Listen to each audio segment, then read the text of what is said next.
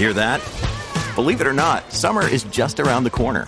Luckily, Armor All, America's most trusted auto appearance brand, has what your car needs to get that perfect summer shine. Plus, now through May 31st, we'll give you $5 for every 20 you spend on Armor All products. That means car wash pods, protectant, tire shine, you name it. Find out how to get your $5 rebate at armorall.com.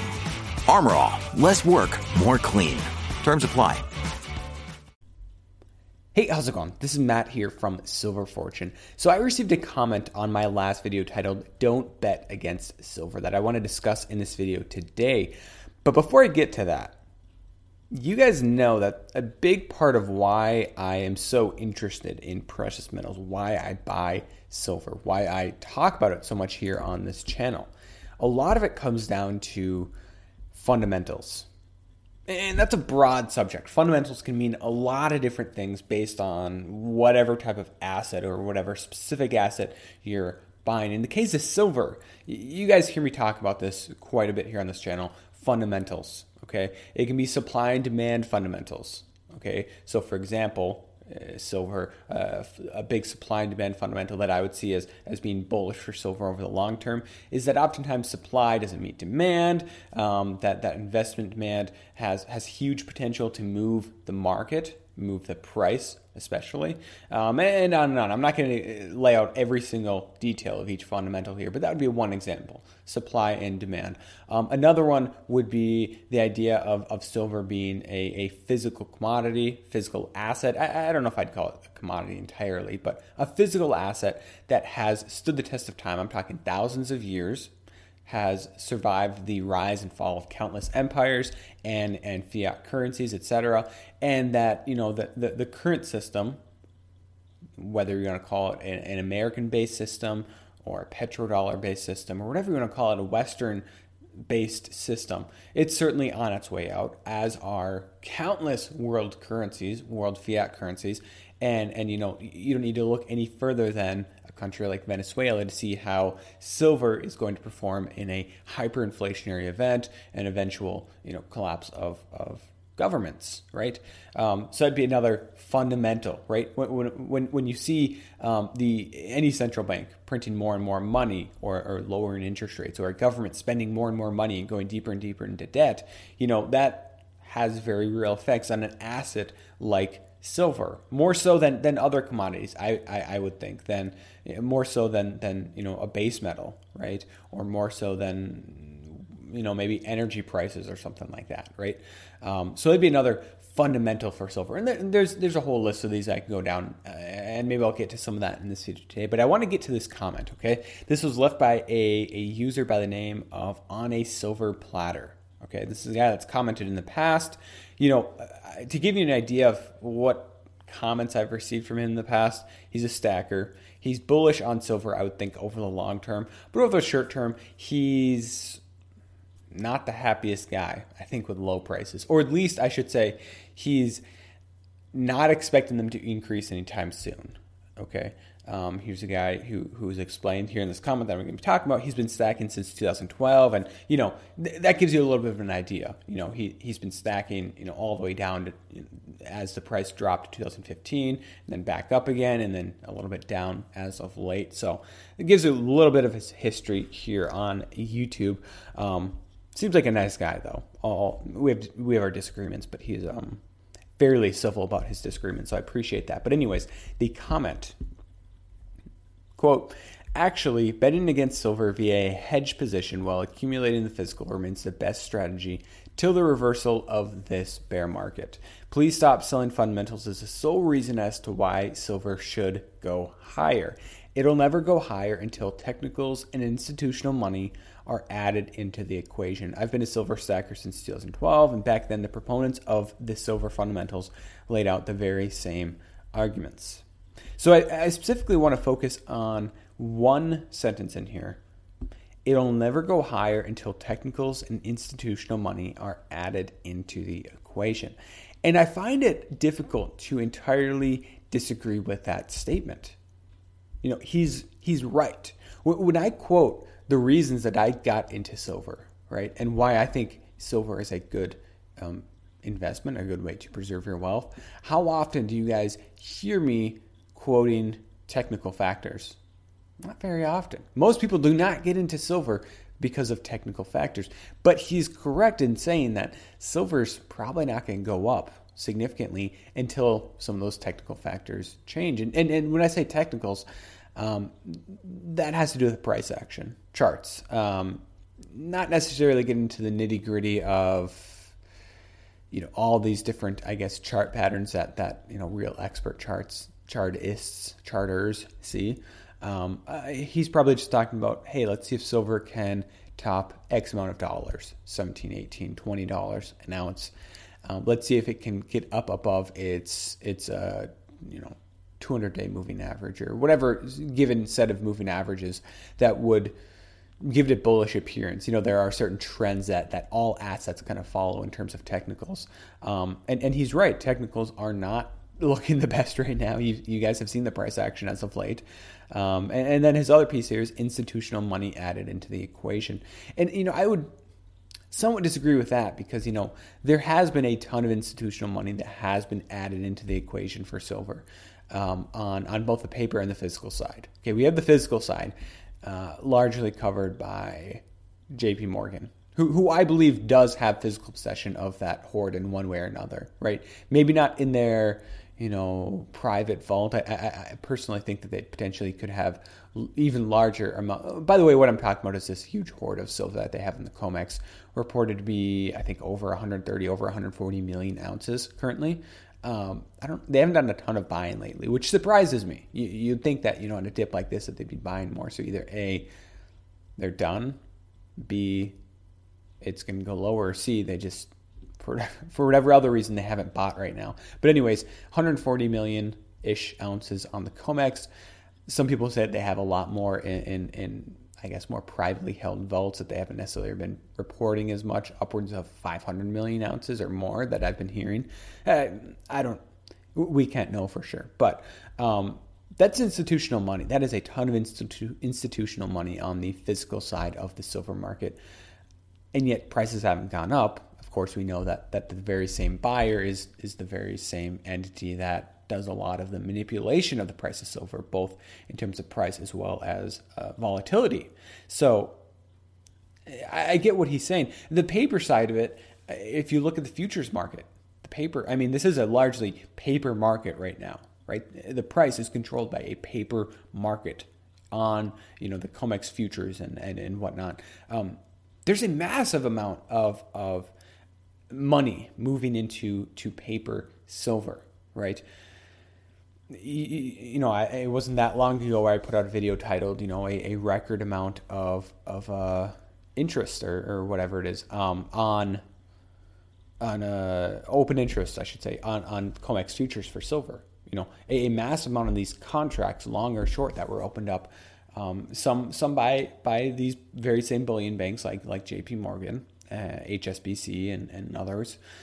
But a lot of that was also um, created by like hedge funds. So so a lot of institutional money has moved into silver, but I also get what he's saying that you know the the other side of the institutional money is is um, ETPs or ETFs, whatever you want to call them, things like SLV, uh, which by all accounts have received a ton of investment. Some by large institutions, some by individual investors.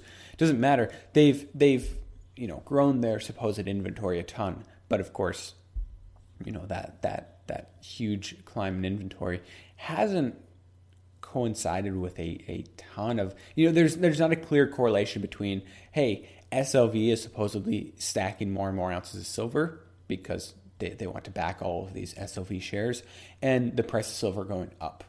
Not a clear correlation between that. Um, so this institutional money side of it, yeah, I think more institutional money would help certainly. Um, but but you also have to understand that there has been a ton of institutional money that goes into to buying physical silver as well as controlling the paper markets. But um, you know, again, he's not entirely wrong when I talk about fundamentals for silver. I am talking long term. I'm, I'm not talking 100 years in the future, 50 years, but five years, you know, fundamentals for silver, I think are very strong over the next five years eh, from then on You know, so is that to say that silver is going to take a full five years to go up? No, I, I don't think it will. You know, waiting until 2023 for silver to rise.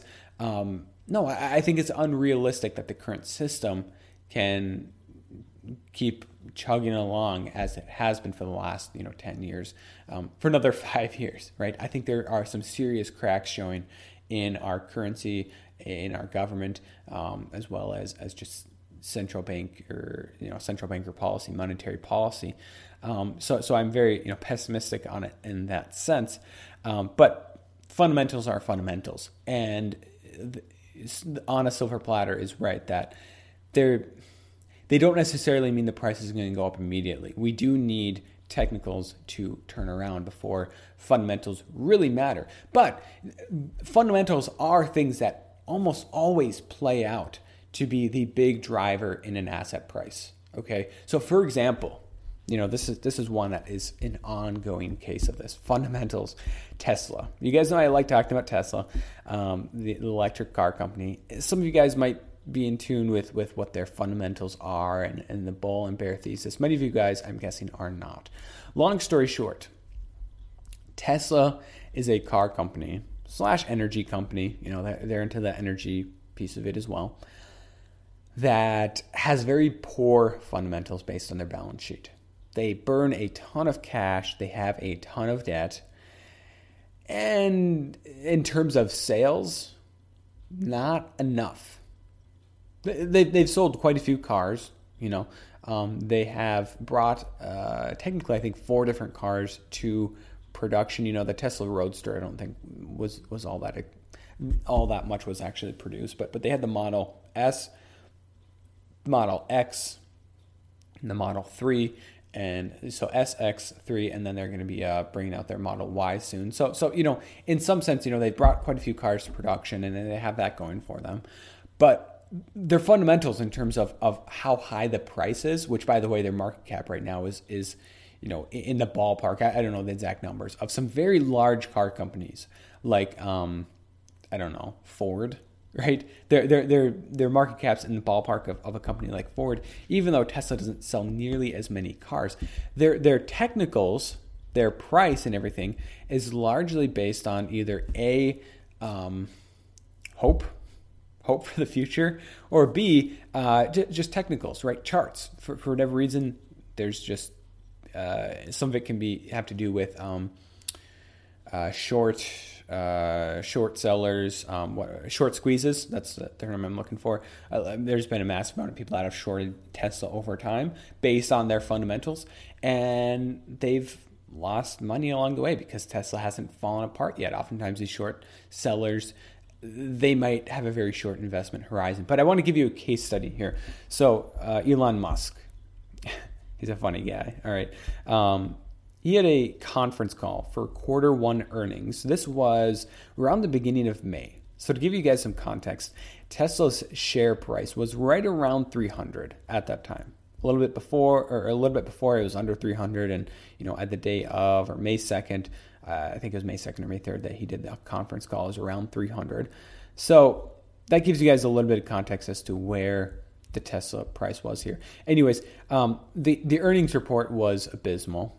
And the conference call that Elon Musk was on was interesting to say the least. He he he cut off somebody asking some questions and and and yeah, it's just kind of been a disaster since then. Elon Musk and his his controversial tweets and, and whatnot. And, and, and the car company is, you know, made some headway in terms of increasing, ramping up production, but I don't know how many people are actually buying it yet, that they've actually created a sustainable way to increase their production of their Model 3. Anyways, price is at 300 again in the ballpark of a company like Ford, even though they don't buy build nearly as many cars and, and they have a, a, a ton of debt that is continues to pile up. Not that Ford doesn't have debt, but Ford has means to pay off that debt.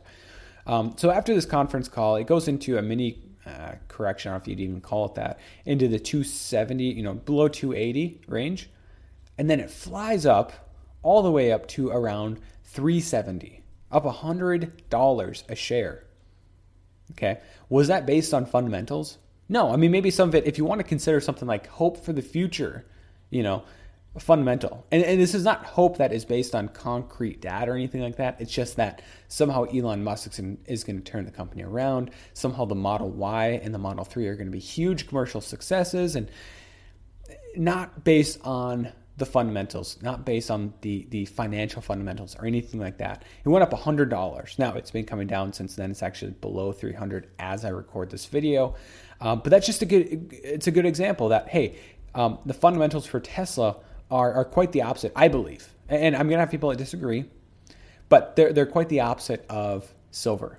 And yet the technicals and the price action, um, from time to time, it's done very well. You know, if you look over the last five years, uh, you know, back at the end of 2016, Tesla was under 200 at a point. Um, and, and it actually went up over 300, over 380 uh, at one point in 2017. If you look at over a long term, you know, up until oh, 2013, Tesla was under $40 a share. And look at where it's at today. Is that because of fundamentals? Because their, their earnings report was so good or because their sales were so good? No, it's just based on hope for the future and some technicals. And I should add, a lot of institutional money.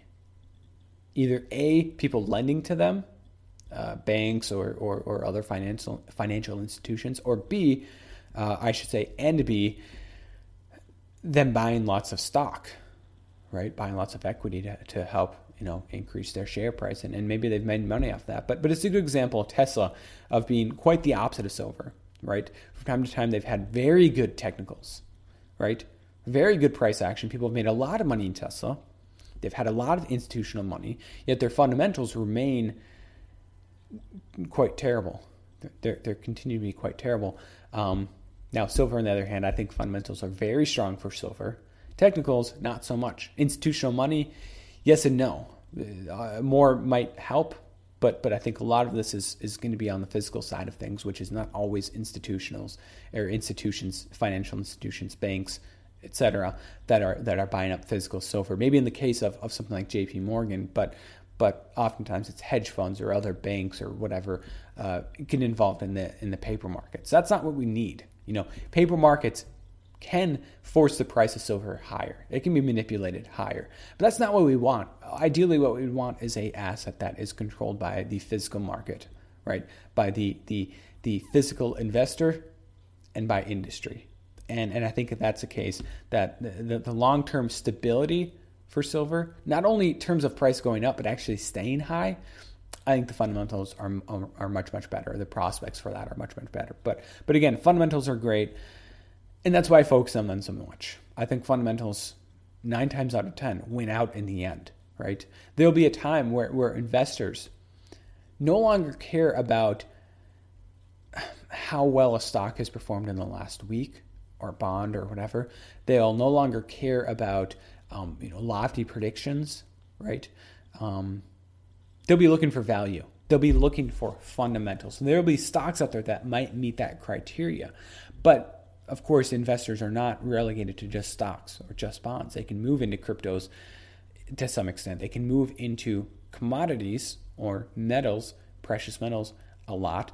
Um, and, and, so, of course, they're going to see uh, an asset like silver, like gold, and realize there's a lot of tech stocks, there's a lot of stocks in general, or bonds that, or even fiat currency, cash, they're all overvalued. They're all incredibly overvalued, um, and we need some sort of real value. We need some sort of concrete value, some real strong fundamentals, right? Um, and and that's when when silver you know really shines. When when more and more people realize that silver is is where it's at in terms of fundamentals. I, I see an, an ocean of overvalued, overpriced assets out there, and then there's a choice few that that I would consider underpriced, undervalued. Uh, and and and that choice view would be silver and gold. So, you know, I'd love to hear your thoughts in this video down below in the comment section, positive or negative. Um, as always, thank you guys from the bottom of my heart for watching this video, and God bless.